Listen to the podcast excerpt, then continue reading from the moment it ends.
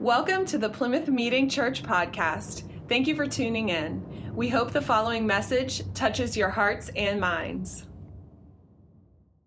So, as Christians, our deliverance from sin, that's a big part of our story. And some of our salvation stories, that, that conversion stories, come to Jesus story, uh, some of those stories are more dramatic than others. Perhaps some of us grew up in the church. We were introduced to Jesus at an early age, and we don't really remember a big, a big moment. Some of us, though, like we know, we know, like when we were reborn uh, from above, we we know our salvation story. Um, but what really matters is that you know it to be true that in Christ you have passed from death into life. We have been redeemed as Christians, and and uh, we we meet grace, and then we continue the lifelong process of learning what it means to follow Jesus, learning what it means to be the church, to to be people of of God, opportunity after opportunity after opportunity of learning to love God and love neighbor. Not just more information, but a life of transformation. Back in 1992, somebody once asked the late Christian uh, musical artist Rich Mullins, they asked him, What are the most important things in life, in your life? And his answer was this Nothing is more important than becoming who you who you excuse me. Nothing is more important than becoming who you are really supposed to be. And then he pauses for a second. For me, that's what salvation is all about as we learn to follow Jesus, it becomes clear that we undergo this transformation. You know, we, we start to figure out the more we, we lean into Jesus and we, we study his word and we walk in his ways, we start to really figure out that, hey, there's some things in our past that we really need to let go. We need to forget certain things about who we are because the Holy Spirit is forging our new identity. We're becoming who we're supposed to be. So let me just ask you how is God working in your life today?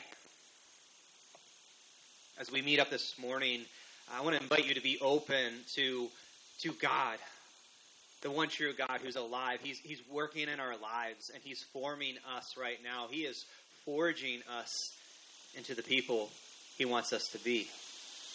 And so it's my prayer, it's my hope that uh, today's sermon is is beneficial to your discipleship walk, that it enhances Monday through Saturday, and then you meet up on a Sunday morning, and then here's this sermon.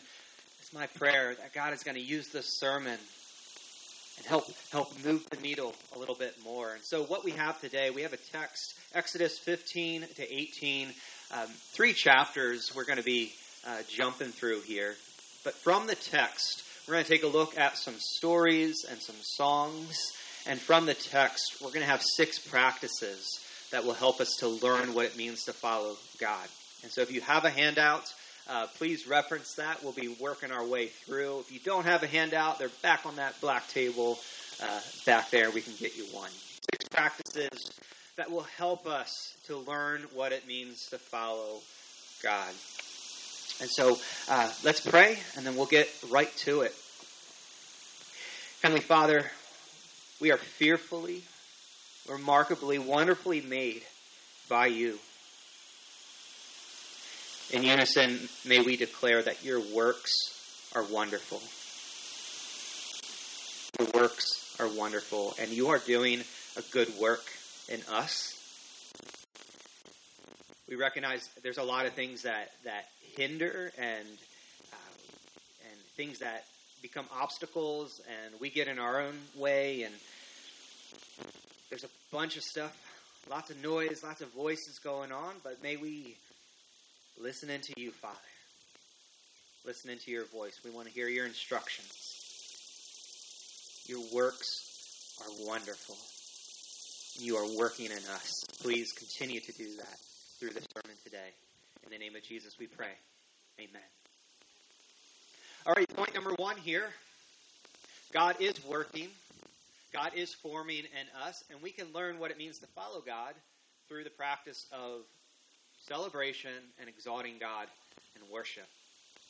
And so let's enter into the Moses story and the Israelite story that we've been tracking with the last couple of weekends. We pick up the story Moses and the Israelites, they are safe on the other side of the Sea of Reeds. What seemed to be this impossible situation, God defeats the Egyptians and he delivers the people. This is a time to be amazed, a time to be grateful. This is a time to celebrate.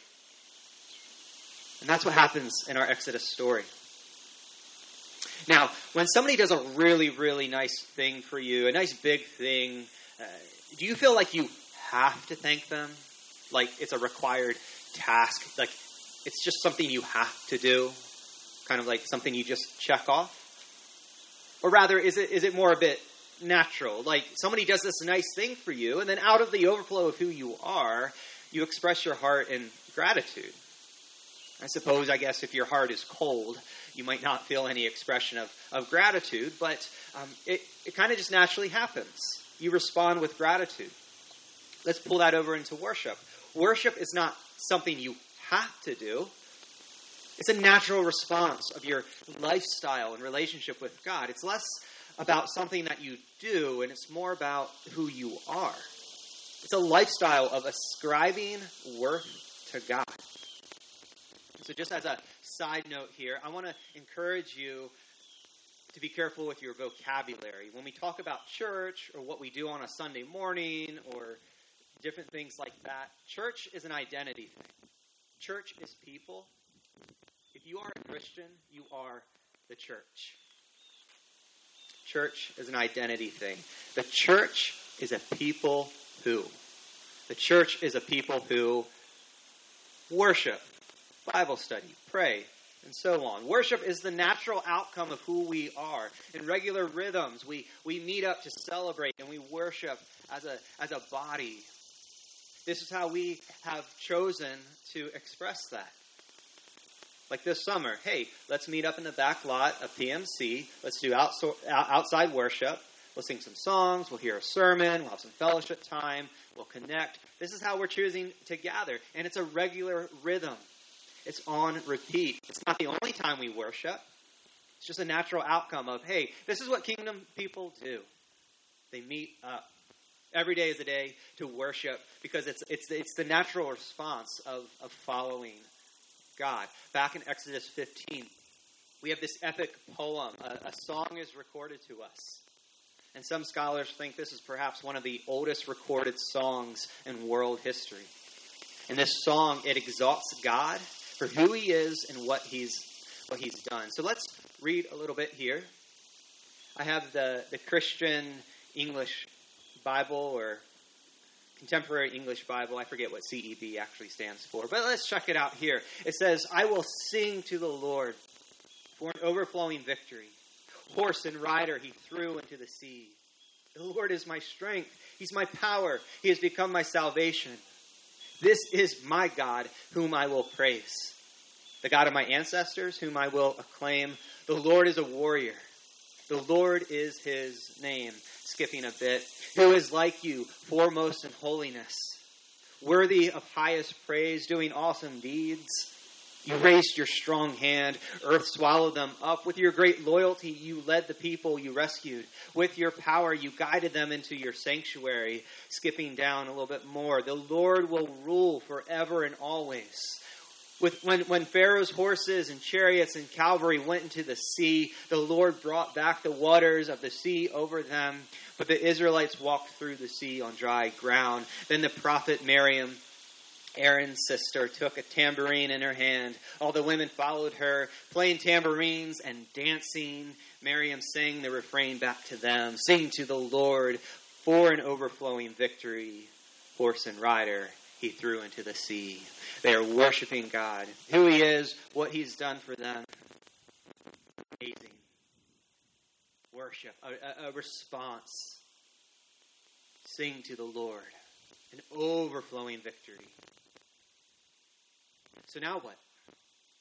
God's people are free. Now, this group will scatter or continue to stay gathered. Now, if they're to represent God's kingdom, if if they are to represent his power and authority, if they are to be a light to the nations, then you know what? Absolutely, their identity needs to be crystallized here. And since identity is formed in relationship and identity comes from God, they're going to have to have some trust building and relational forming opportunities ahead of them. Since God is working and forming in us too, as we track with their story, the second practice that we can do today, we can embrace. Number two, we can listen to God's instruction. So the people, they're traveling in the desert for three days. Three days pass by and they don't find any water. And they finally come to a place called Marah. It has water. Oh my goodness, thank you. But then we find out that the water is undrinkable. Marah means bitter. And so, just like what would happen today, if we do not have access to clean water, how long would it take before you start picking up the phone and you're calling the authorities or you're calling the stores, you're checking to see, hey, do you have water? Grandma, do you have water? Like, like we need water. We would react, and that's what the people do. They actually started to grumble against Moses. What are we to drink? And so God, he shows Moses this piece of wood. And Moses throws the piece of wood into the water, and the water becomes sweet. That is an archaic way of saying you're making the water fit to drink. God heals the water, and they can drink. Verse 25 And it was there that God issued a ruling and instruction, and he tested them. So the, the healing of the water here, it's almost like an object lesson. And then God says, if you listen carefully to what I say, if you do what is right, if you pay attention to my commands, if you keep my decrees, it will be like sweet living water for you. I'm going to prescribe a way for you to live. If you follow me, if you listen to my voice, if you obey, if you follow, it will be like sweet water. You will be healed.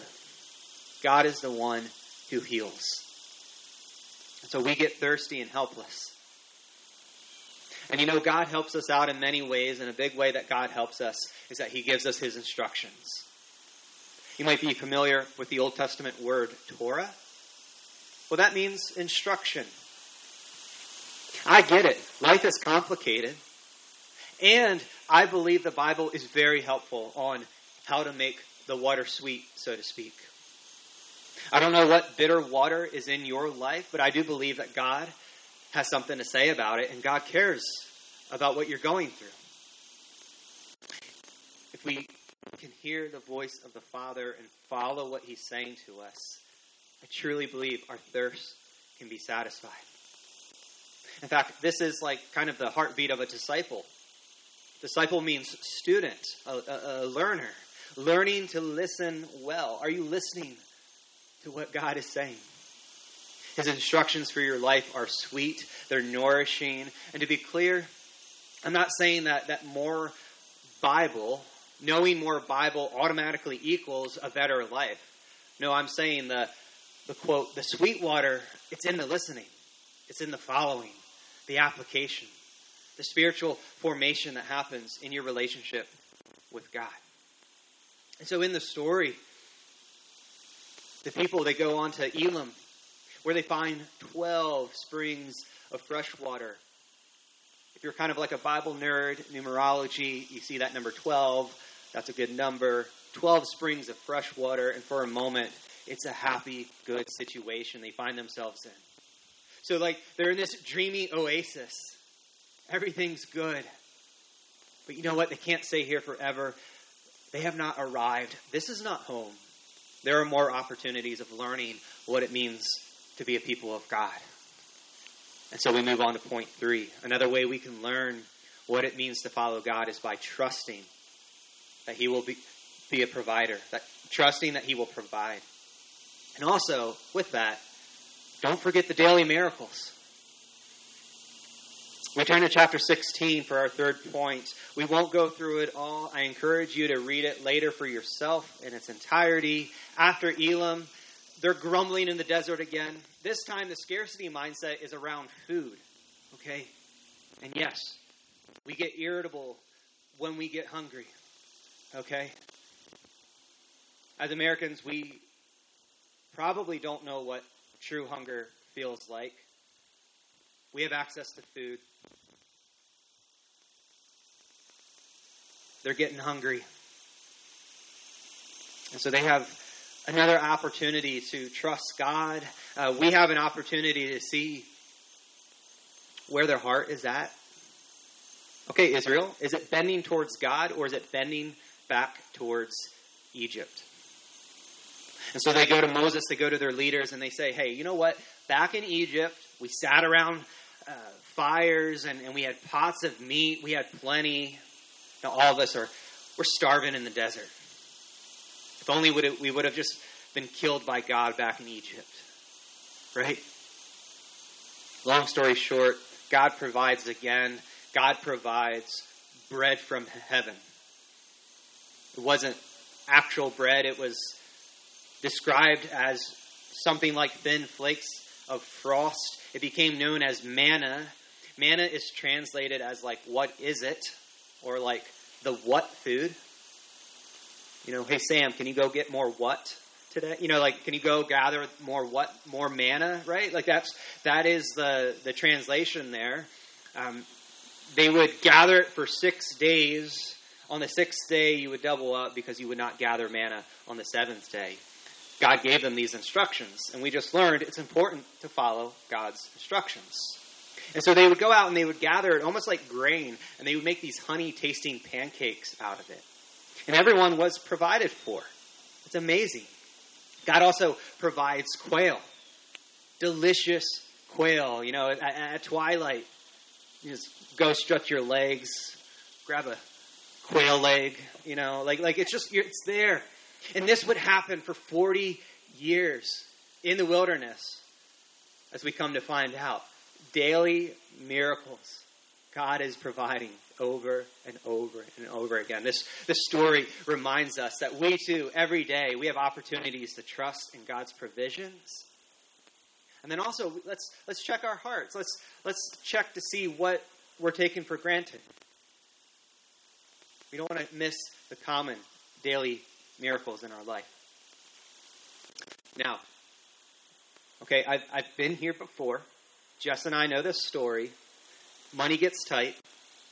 The cupboard is bare. The car tank is low on gas. Your tires are about ready to fall off. Okay, there in those moments. Okay, be warned. In in those moments, you you will experience an itch. You may experience an itch where you're going to want to bend back to a metaphorical Egypt. And with that comes feelings of perhaps bitterness, and you want to grumble. You want to play the comparison game. It's tough being a young adult trying to get started in life. And you see other, you, you see your friends, and you're just like, what in the world? How are they buying a house already? Oh my goodness. You start to, like, you start to play that game over and over again. You, you look around, the grass is always greener on the other side. You start to look at Egypt. You, you try to find your Egypt. So let's just put this on the level of belief. Do you believe in the good news that God is a, a provider? Do you believe in the good news that God is a provider? Is that a fundamental part of your gospel, that, that God will provide for you? And so I want to invite you to make some space in your life to be thankful for all of God's provisions. Trust that He will continue to meet your needs physical, spiritual, and so on. And so a good practice is to count your miracles, count your blessings. Okay? They didn't come from you, they came from Yahweh. And know that the Lord your God is your God, and trust that He will provide. And so you can trust in His provisions, and you can also, number four, Trust in his promise of presence. Again, the people find themselves in a place with no water, and they start to quarrel with Moses. And they demand drinking water. So, what we see in the text Yeah, there's some unbelief going on here. They grumble, they're questioning if Egypt would have been a better option again. Chapter 17, verse 7 becomes key to help understanding this story.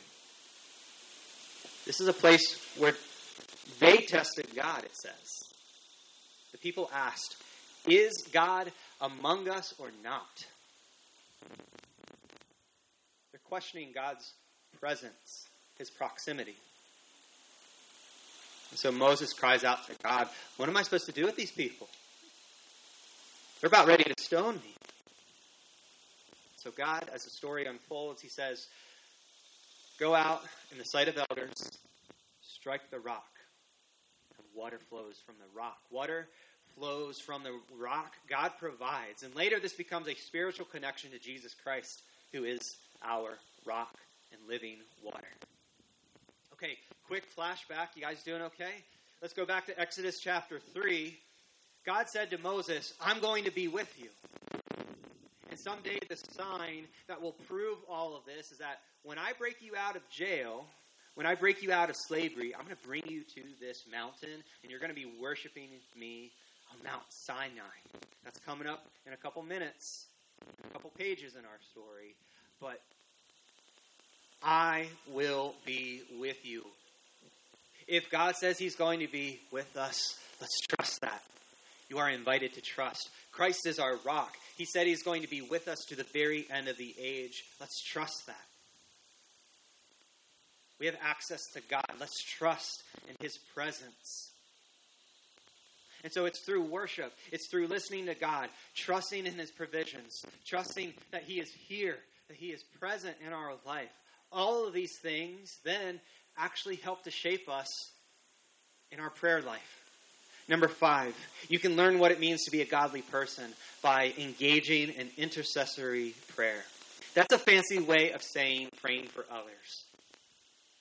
All of us face battles. Some are physical or situational, relational.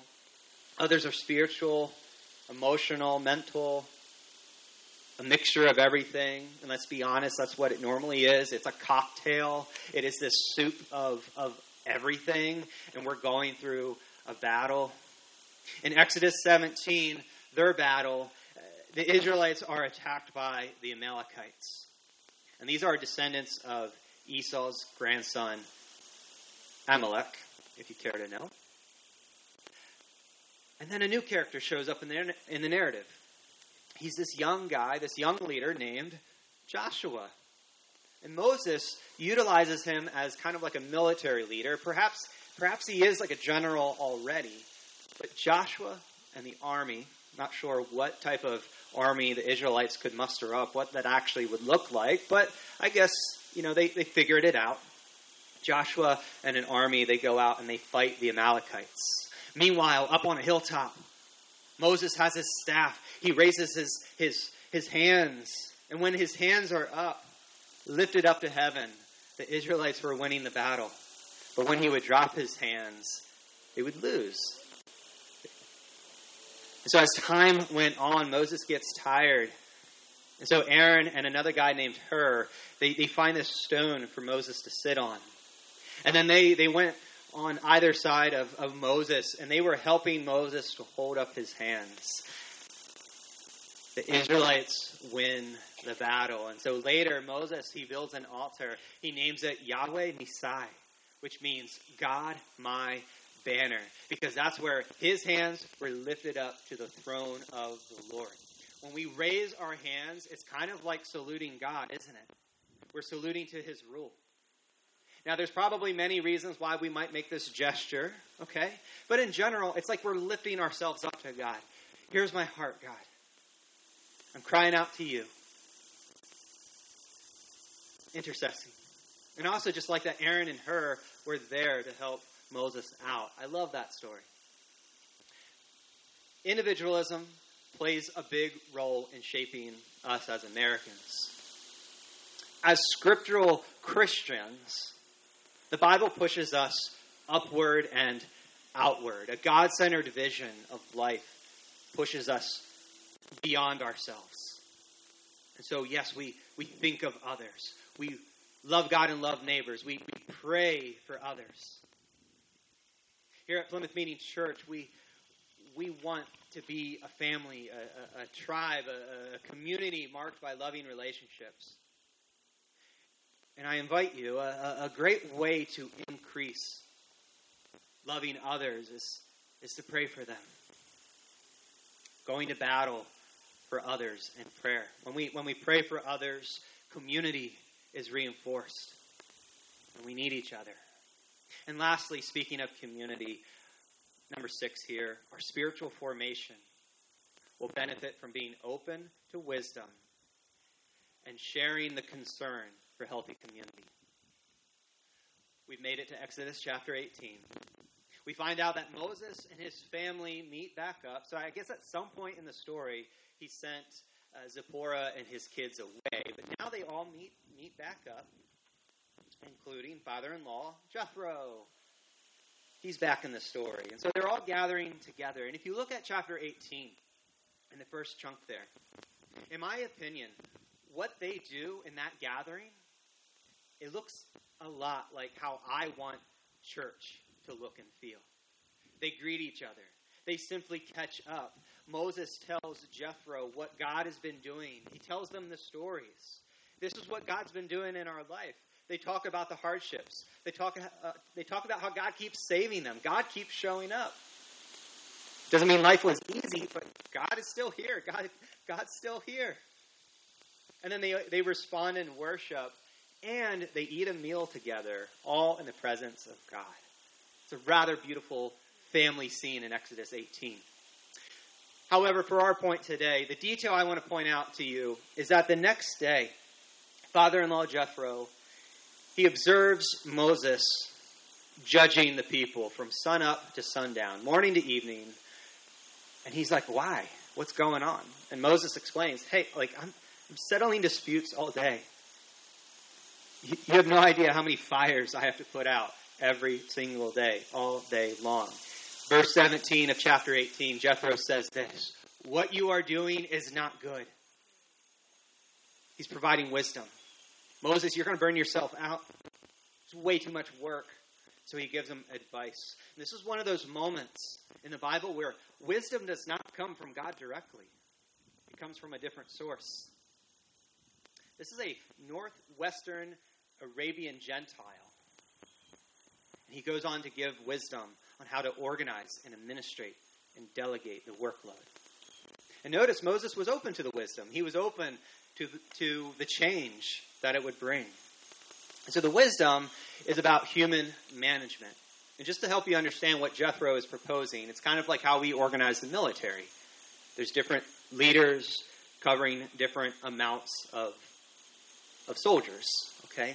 You're going to get officials to judge for the people discern, settle disputes. Some will re- be responsible for a thousand, others hundreds, fifties, ten. And then Moses, you can just take on the most difficult cases. They will do the routine work. Moses, you're not going to burn out. If Moses can get the right leaders in the right place, if they are trustworthy, if they're teachable, then raise the sails and watch them go. You're going to see a much healthier society. You're going to see healthier leaders.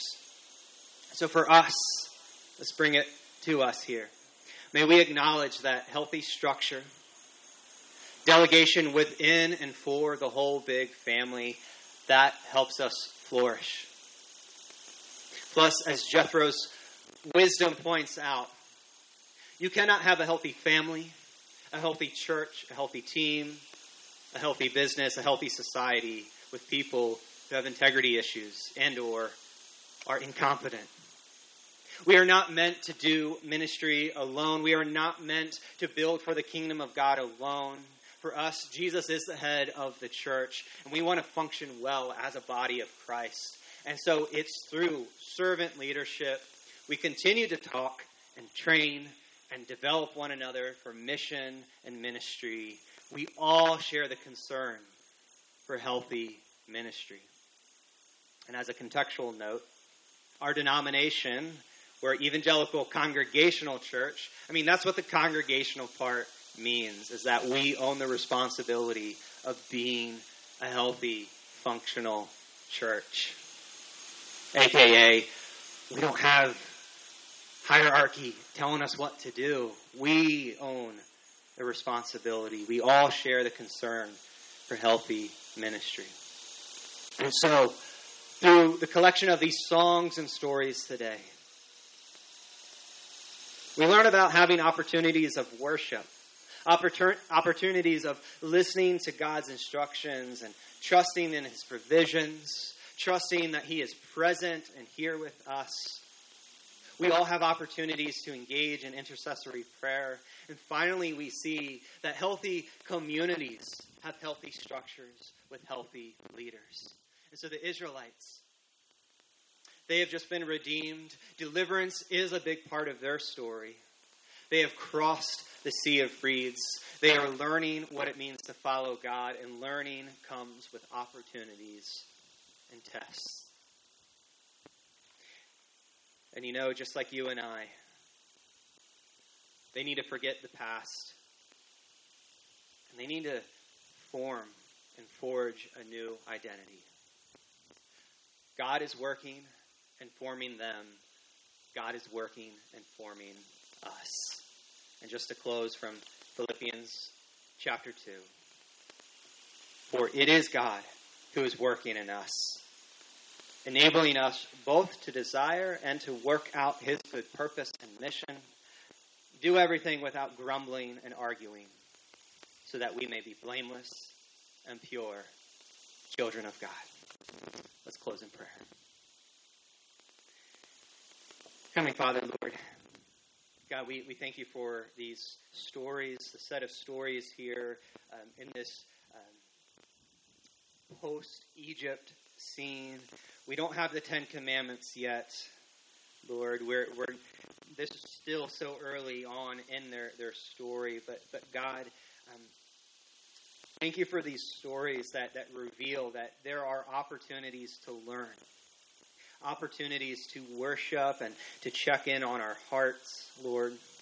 And I just pray that that can be our posture here this morning, that we can take experiences, we can take our highs, we can take our lows.